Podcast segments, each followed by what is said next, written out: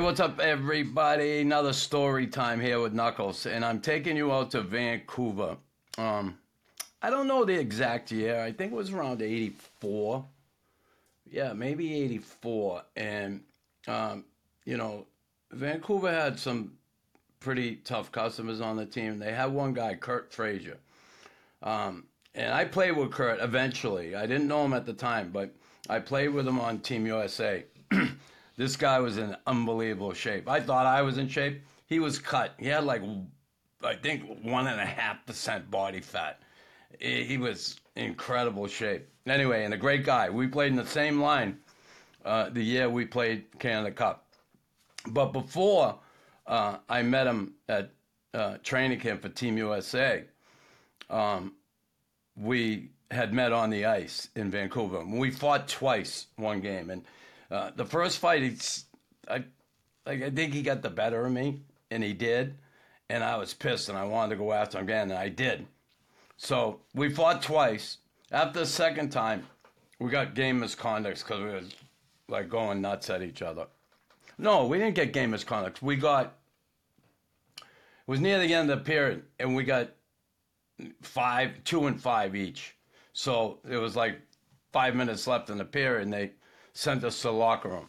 So in the old Pacific Coliseum, um, you would go off by your bench. I went off by my bench, and then you go off to your locker room, and they would go by their bench and go off, and there were rubber mats leading to the locker rooms.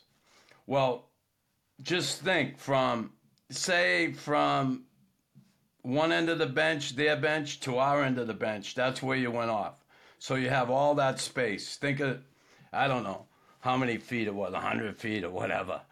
And we're going off and we look down at each other and we're swearing, F you, you suck, yeah, you wimp, you. But So all of a sudden, he comes walking on his skates on the cement and he's coming at me. So I'm there, bring it. And he comes down, there's sparks going, right?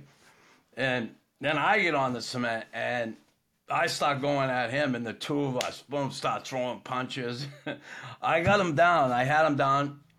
And when I had him down, I just held him there. I didn't throw another punch. And then security all jumped on us. And Sergio Momesso wasn't playing that game, and he was there. And he had to kind of jump in for me on the security. Thank God Sergio was there. I had somebody on my side because them guys were Vancouver fans. I mean, they're working at Vancouver building. Anyway, um, so I hold him down. I had him down and sat on him. And security said, "All right, break it up. You know, stop swinging." I and I stopped. I had him down. I wasn't going to hit him, like I said.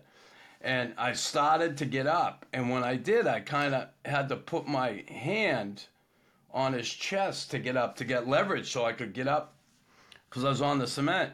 And when I did, he lifted his leg up to kind of knee me uh, in the balls.